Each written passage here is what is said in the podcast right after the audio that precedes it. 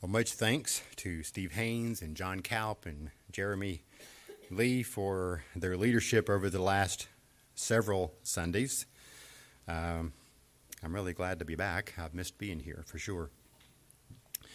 Well, this morning uh, we are continuing with our study through Psalm 119. Today we're looking at the third stanza, which is in verses 17 to 24. This stanza is based on the third letter of the Hebrew alphabet, which is Gimel. Psalm 119, as you know, is especially known for its thorough focus on the importance of the Word of God.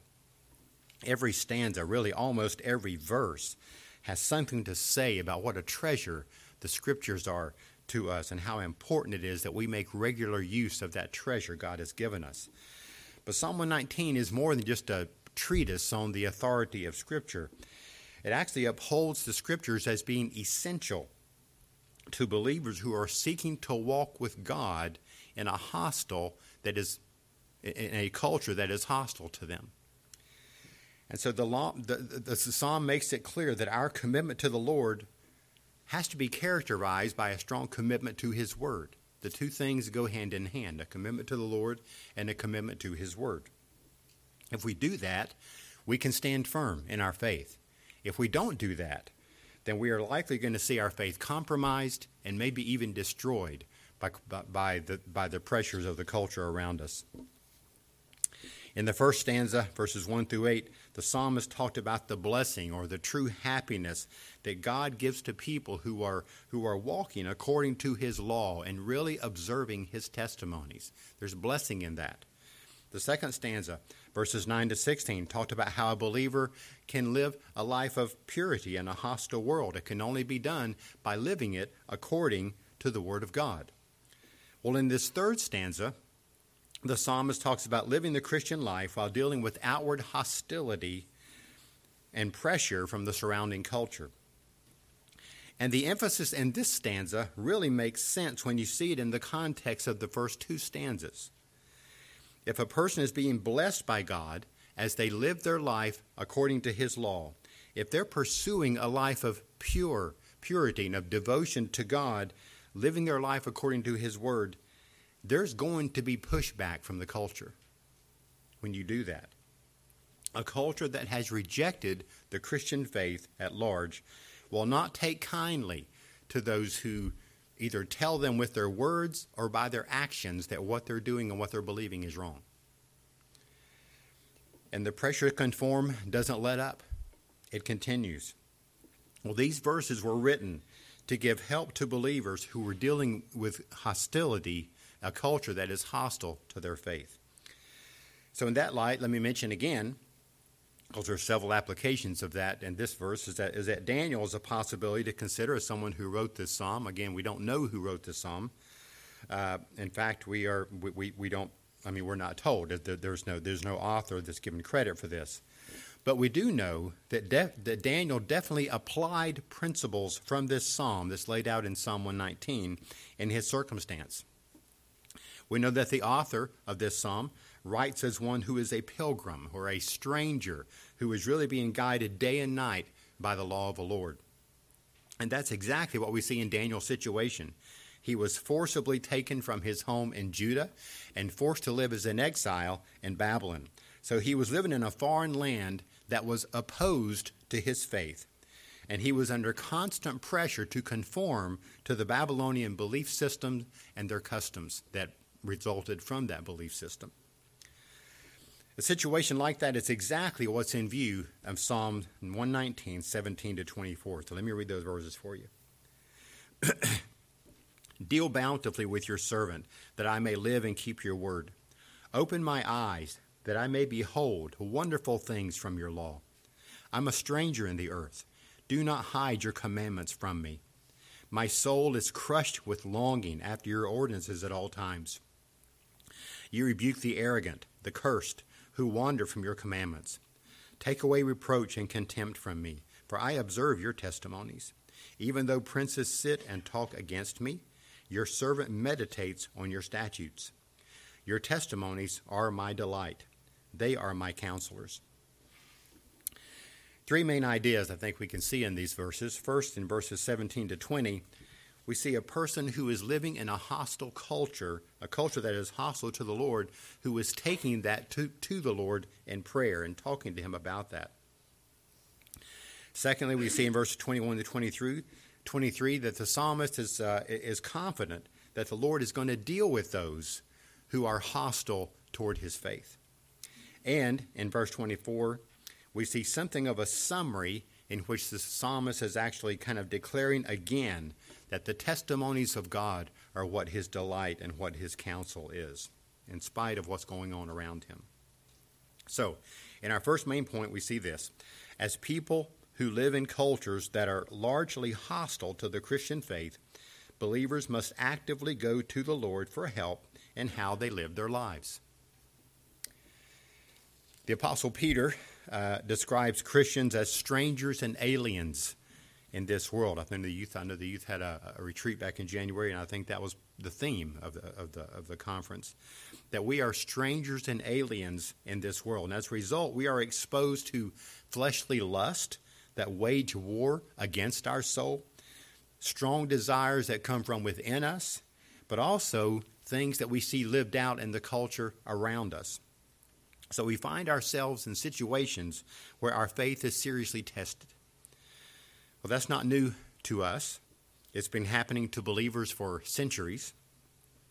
Circumstances and situations are going to vary, they're going to be different, but the trials are equally serious.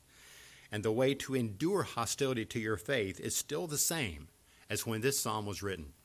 So, first we see this. As committed servants of God, believers come to the Lord in prayer trusting the Lord to keep his promise to grant them a bountiful, a bountiful supply of grace. Verse 17 again, it says, Deal bountifully with your servant, that I may live and keep your word. So the psalmist here is praying, and we notice one of the first things he does, he, he speaks of himself, identifies himself as God's servant. Now, of course, he didn't begin life that way. None of us do. He began, as we all began, as a servant of sin. But of course, at some point, God in His grace showed him his sin. He convicted him of the condemnation that his sin deserved. But the Lord would also lead him to see his need for a Savior and would also point him to who that Savior would be. It would be the promised Messiah from one who was looking down the road to these promises. It would be the promised Messiah. That was his hope, the Passover lamb who was given as the sacrifice for his sin. So the psalmist is a man of faith. He's one who has committed himself to the Lord as his covenant Lord. And now, in a hostile situation, he reminds the Lord, he reminds himself of who he actually is. I'm a servant of God. That's who I am. I'm a servant of God. No matter how the culture tries to classify him, he knows his identity is that of being the servant of the Most High God. And because he is a covenant servant of the Most High God, he has full access to the Most High God in prayer. He knows that the Lord is going to hear his prayers, and he prays a very bold prayer. He asks the Lord to deal bountifully with him. He's asking for lots and lots and lots of grace. I want a lot of it, God. It's a very bold prayer, and he has great expectations that God is going to answer that prayer. When we think of something that's bountiful, obviously it's what you need, but it goes beyond what you need. It's an overflow, and that's what he's asking for. He's asking for the Lord to deal with him in ways that are overwhelmingly good and merciful we have this same promise that God will do this for us in Philippians 4:19 where Paul says, "My God will supply all your needs according to his riches in glory in Christ Jesus." That's bountiful. If he supplies your needs according to his riches in glory in Christ Jesus, he's providing for you and I in bountiful ways it's interesting that, that Paul, when he wrote that, he actually has it begins it in the same way that the psalmist did. He says, "My God will supply." So he's saying right off, "I am in covenant with God. He is my God, and I trust Him." The psalmist did the same thing. I'm coming to you as your servant. I'm connected with you. You are committed to me. I'm committed to you. And so, therefore, he asked for bountiful help, full all the riches that he could use in glory. Now, this prayer is not being prayed from the perspective, I've really been good, God, so I deserve these blessings. It's nothing like that. It's based on the goodness of God to come to him because I'm your servant. I'm your servant and I need this. And you know I need this. So, as believers, we are, we are to pray with this same expectation that our God will deal bountifully with us. You got anything in your life you think I could use some bountiful help? Well, you have a God who will answer that prayer. Every single believer has been promised a bountiful supply of grace in Christ. He gives grace to forgive us when we sin. He gives grace to grant us spiritual life and growth in our spiritual life. He gives grace to enable us to live in ways that honor God. His grace is always more than sufficient. In verse 17, the psalmist is asking that he may live. That I may live and keep your word. Now, this may be a literal request for God to spare his life. For example, we know that there were several times, we bring Daniel in here again, when Daniel's life was threatened by Babylonian authorities. First, when, when, the king could not get any of the Babylonian wise men to actually tell him what his dream was, he threatened to kill all the wise men, and that included Daniel and his friends. Secondly, when the king required all the people to bow to an image of gold, this is where Daniel's friends are especially highlighted. And if they refused, then the king threw them into a fiery furnace. And then, thirdly, when it was made illegal to pray to anyone but the king on penalty of death, Daniel continued to pray anyway. In each of these situations, the actual life of Daniel and his friend was being threatened. God delivered them every time. But the verse is also a request not just to spare his life, but how he would live the life that God enables him to continue to have. He says, I need your bountiful help so I can live and keep your word. I mean, I don't want to just live a longer life. I want to live so I can keep your word in my life and apply it in every aspect of my life. That's what he was doing and he was needing a bountiful supply of grace to do that. The Lord will answer that prayer for us, just like he answered it for the psalmist. Every day of our lives, we stand in need of God's bountiful grace to help us stand against sin personally and to keep his word. We need that. Well, the psalmist then builds on this request in verses 18 and 19. He says, Open my eyes that I may behold wonderful things from your law. I am a stranger in the earth. Do not hide your commandments from me. So here we see next that in order to believe and apply the Word of God, believers look to the Lord to reveal to them the glorious truths that are there, as opposed to what the world has to offer. So the psalmist wants to live in such a way that his life is characterized by keeping the Word. That's what he said in verse 17. But this is more than just making sure I obey all the rules. God's law is more than a set of rules. Of course, it is uh, right and wrong and so forth, but it's more than that. The psalmist recognizes that there are glorious, mind boggling truths in God's law. The Word of God is full of wonder precisely because it is the Word of God. So, a big part of the psalmist's prayer for God to deal bountifully with him is to open his eyes, open the eyes of his heart, so to speak, so that he can see the wonder of God's word. Because if he doesn't open his eyes, all he'll see is just the rules do this, don't do this, do this, don't do this. But God's word is a word that's full of wonder, and that's what he wants to see. And the way the, the, the psalmist has composed this psalm, Psalm 119, you can see God answered his prayer. Because he has 176 verses that are overwhelmingly focused on the beauty and wonder of God's Word. So you just read the psalm and see, yep, God answered his prayer. He dealt bountifully with him. He opened his eyes to behold the wonder of God's Word and he wrote it down. It's here. I mean, in I, have we've mentioned this before, and we'll say it multiple times as we go. As he writes about God's word, he talks about it being the, the word of God. He talks about it being the law. He talks about it being the testimonies. He talks about it being the commandments, the judgments, the ordinances, the statutes, the promises. Just oh, on and on. There's so many different things he continues to say. So the Lord did bountifully open the eyes of the psalmist, and he wrote down what he, what he, what he saw. So we need to be able to see what really is in the scriptures and not just read our own ideas into it. Every one of us are prone to do that, to read our own ideas into the verse that we just read. He's saying, God, I don't want to just read my ideas. I want you to show me the wonderful things that are there because it's your word, not me putting my ideas into it. And the more that we see the wonders in His Word, the more that we will be inclined to keep that Word.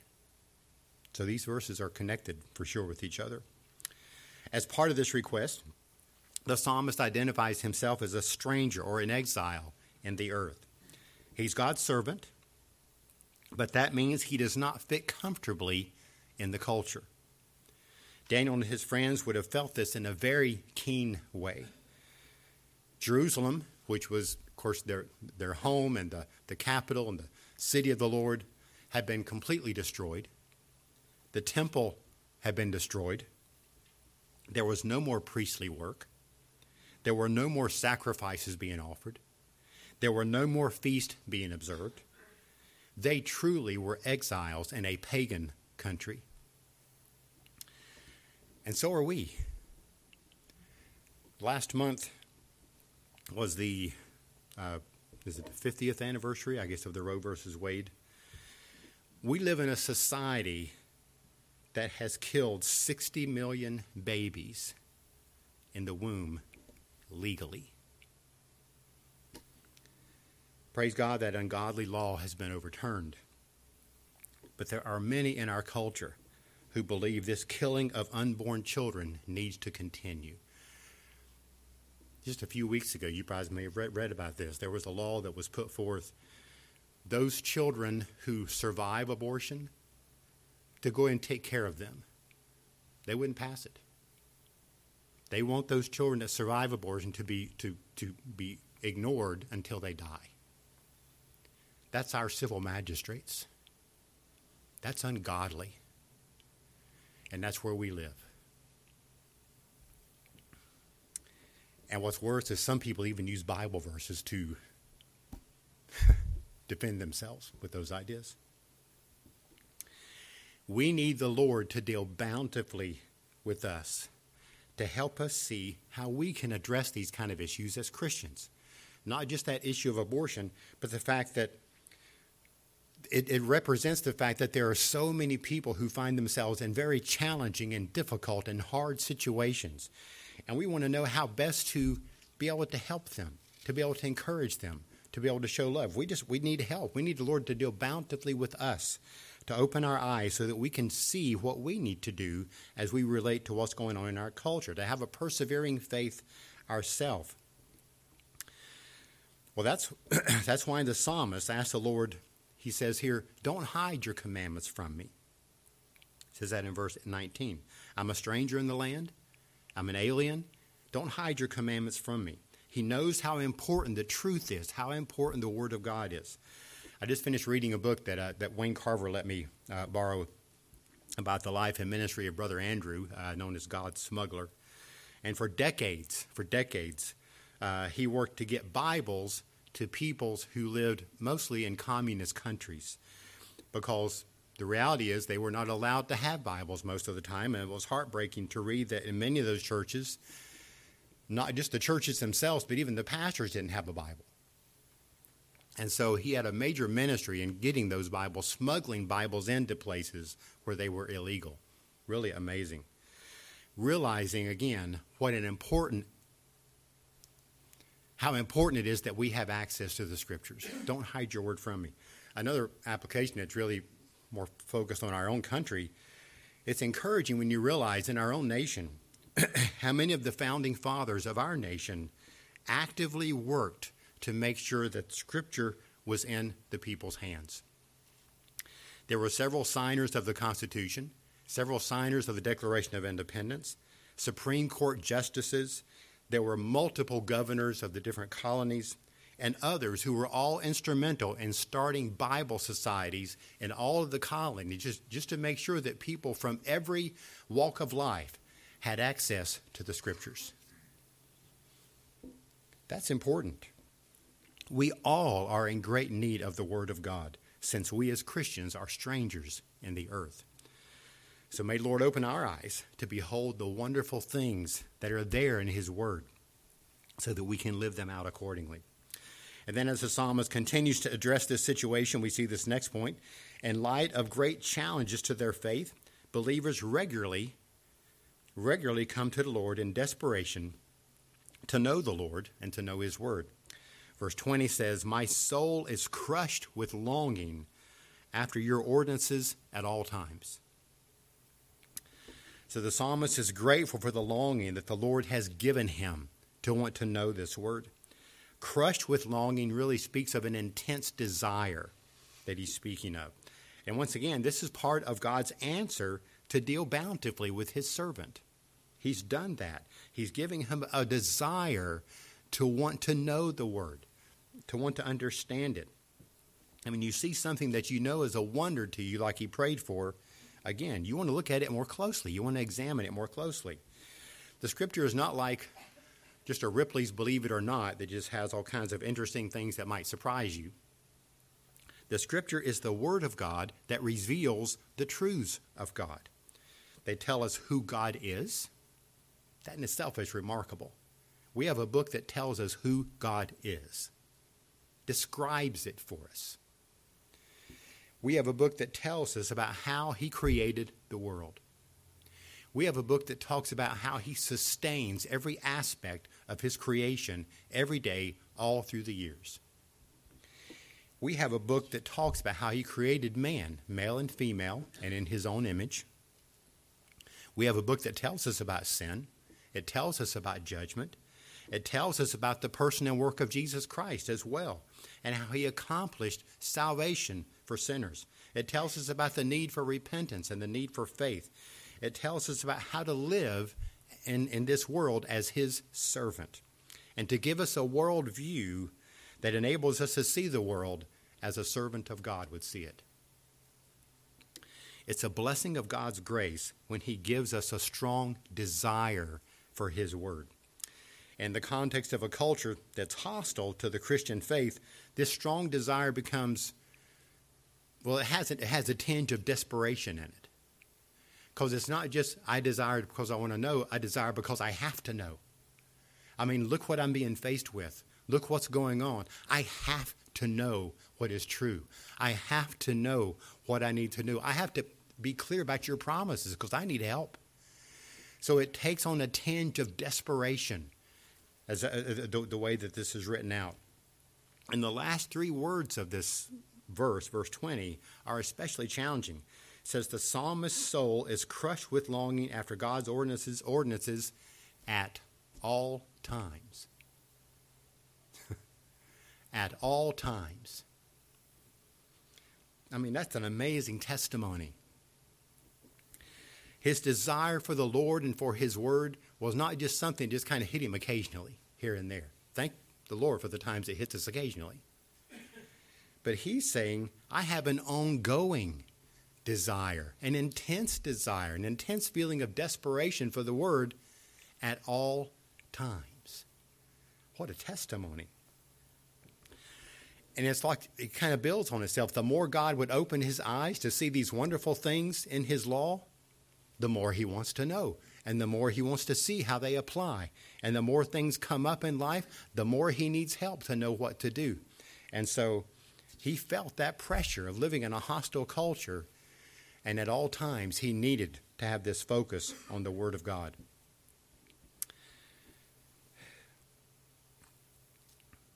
So we see that as a, as a people who live in cultures, therefore, that are hostile to the Christian faith, we have to actively, consistently go to Lord for help on how to live our lives. Second main point is this believers can be confident that the Lord will deal with those who are arrogant and hostile to the Christian faith. This is verses 21 to 23. And in the focus here, the psalmist changes his focus. Now he's praying about those who are not following the Lord. In fact, they may even be those who are, well, in some cases they are, they are personally hostile toward him. Well, first, he reminds himself in prayer of God's actions toward those who reject him. Verse 21 says, You rebuke the arrogant, the cursed, who wander from your commandments.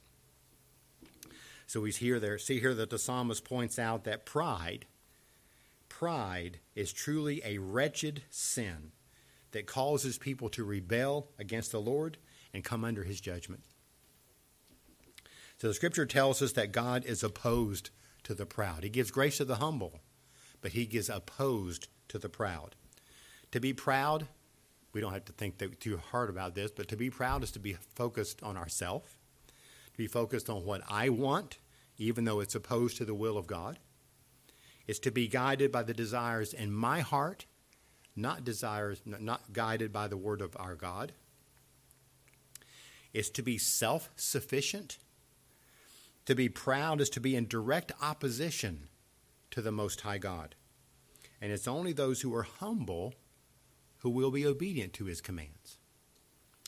So, as Christians, as you know, we are not immune to the sin of pride. It's something that we have to deal with, I'm sure, on a regular basis. We're called to grow in humility.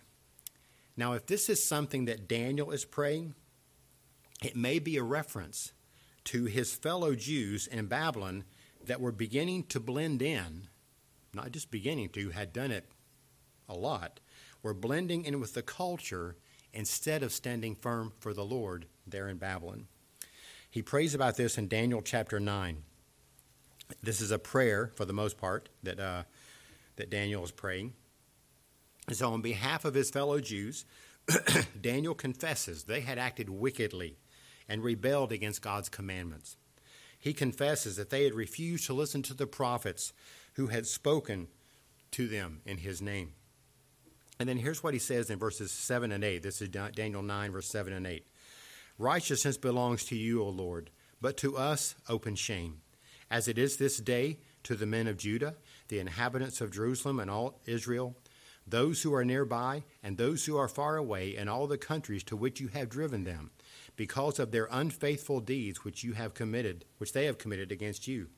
Open shame belongs to us O Lord, to our kings, our princes, our fathers, because we have sinned against you. One thing that, that Daniel is doing in this prayer, he's confessing sins that because of these sins, this is why God sent Babylon to destroy them and carry them off into exile. But he's also praying about sins that were happening in the present while they were in Babylon or those who had been scattered other places. So many of the Jews were not willing to repent of their sins still. Instead, they were blending in and they were accepting the ways of the Babylonians. Well, God rebukes them for this. Now, it could also be a reference to civil magistrates who were in active rebellion to God, a sin in which pride is the root. When you're in rebellion to God, pride is the root of that. The psalmist knows that to live in active, unrepentant pride is to put yourself under the curse of God. Interesting that Matthew Henry made this point. He said, he said, proud sinners bless themselves for what they're doing, while God is cursing them. They bless themselves for what they're saying and what they're doing, and God is at the same time cursing them. He says they're wandering or straying away from God's commandments and doing what is right in their own eyes, according to the spirit of the times. If they will not repent, they will be judged. For sure, there will be judgment in eternity, but sometimes that judgment takes place in time. We have several biblical examples. Let me give a few examples here. This is what happened to Cain in Genesis chapter 4 when he proudly murdered his brother Abel. He was rebuked by God. We see it happen to Pharaoh, who would not let the Israelites go free from their slavery in Egypt, again because of his pride. We see it happen to Haman, who was actively seeking to annihilate the Jews in the Persian Empire. God cursed him for sure. We see it when the Lord humbled King Nebuchadnezzar in Daniel chapter 3. And we see what happened to Herod in the book of Acts when he received praise as if he were a god. God struck him dead on the spot.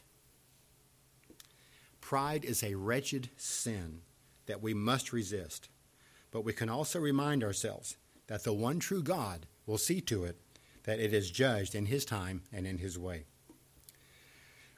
well, the psalmist then speaks of ways that these arrogant people have caused him some great harm. Verse 22. He says, Take away reproach and contempt from me, for I observe your testimonies. so here we see next that the proud are often opposed to the Lord and those who are committed to living godly lives. So those who have proudly set themselves up against the one true God will often set themselves against his people as well. They will reproach, the idea is uh, insult, show scorn for believers. They will show contempt for Christians, will despise those who are truly who are seeking to live as true servants of God. Believers will be considered the enemy to the things they want to do, the sinful things they want to codify into law. And when they stand firm for the gospel, that gospel will be rejected. When they stand firm for what the commandments of Scripture define as right and wrong, they may be accused of something like hate speech. Well, the psalmist says simply that the reason they despise him is because I observe the testimonies of God. That's why they despise me. And the culture that's hostile to the Christian faith, that can get you into a lot of trouble, is to hold firm to the testimonies of God. It leads people to despise you. Jesus warned us this would happen.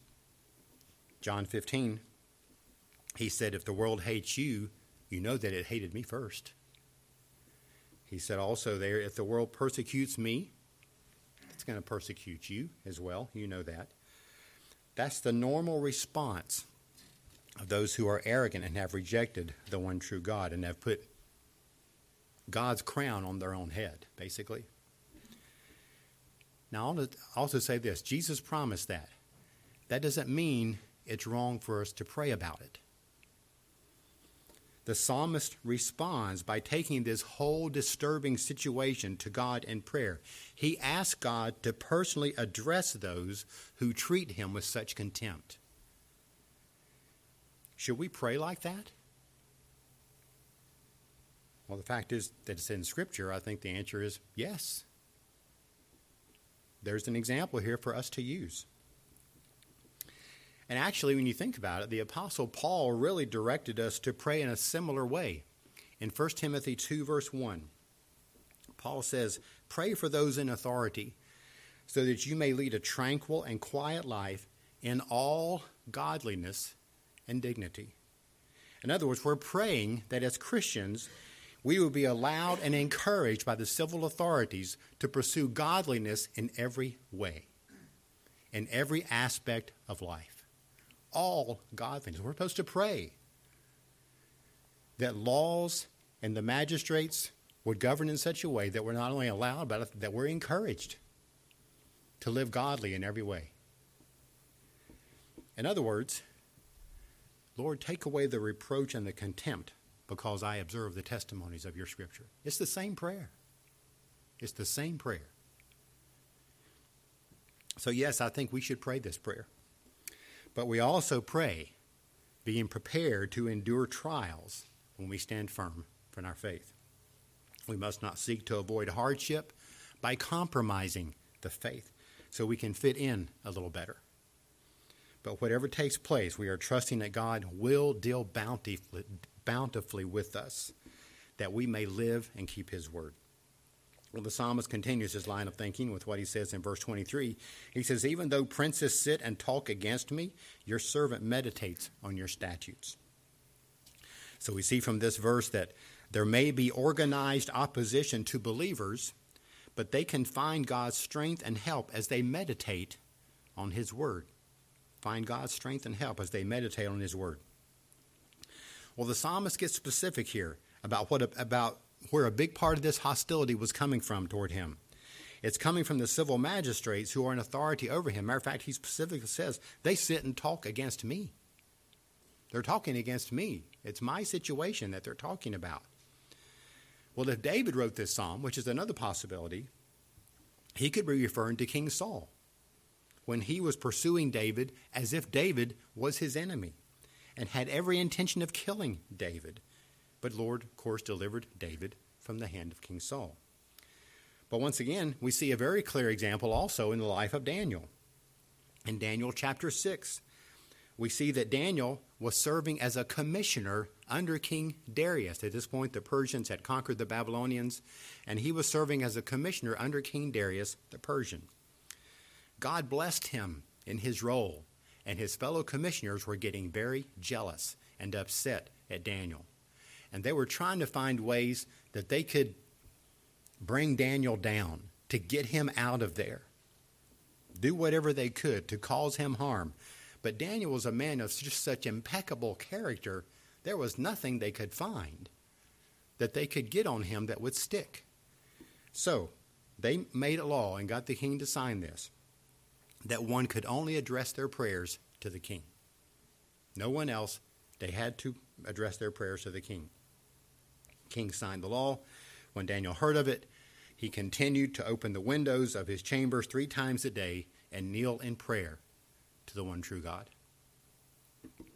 Daniel never wavered. He never wavered. He knew they, that there, were, there were princes who were sitting and talking against him, planning against him. He knew that. He knew what the law of God said have no other gods before the one true God. He knew what that said because the scripture, meditate on the scriptures, tied into this.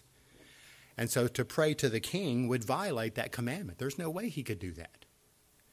So, as a result of his meditation on God's statutes, he disobeyed the unjust law and continued to pray. And as you know, though he was arrested and thrown into the lions, the Lord delivered him.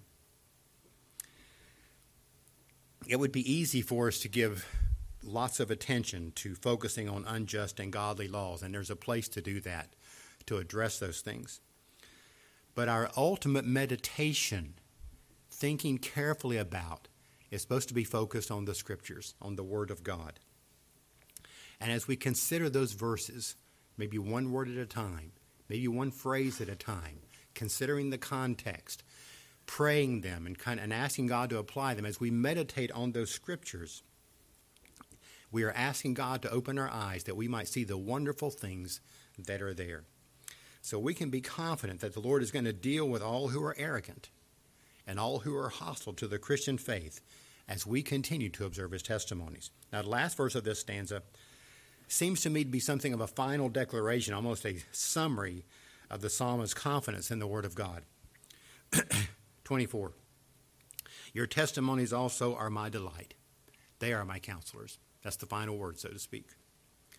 So, third main point is this. In conclusion, when believers are surrounded by those who are hostile to their faith, they find what they need in the testimonies of God. So, these are verses, I mean, this whole stanza, that openly admit that it's hard to live in a culture where your faith is under attack and people see you as the bad guys. But it's not as though God has left us without any ammunition for the fight. Our God has given us His all sufficient, fully inspired, authoritative word.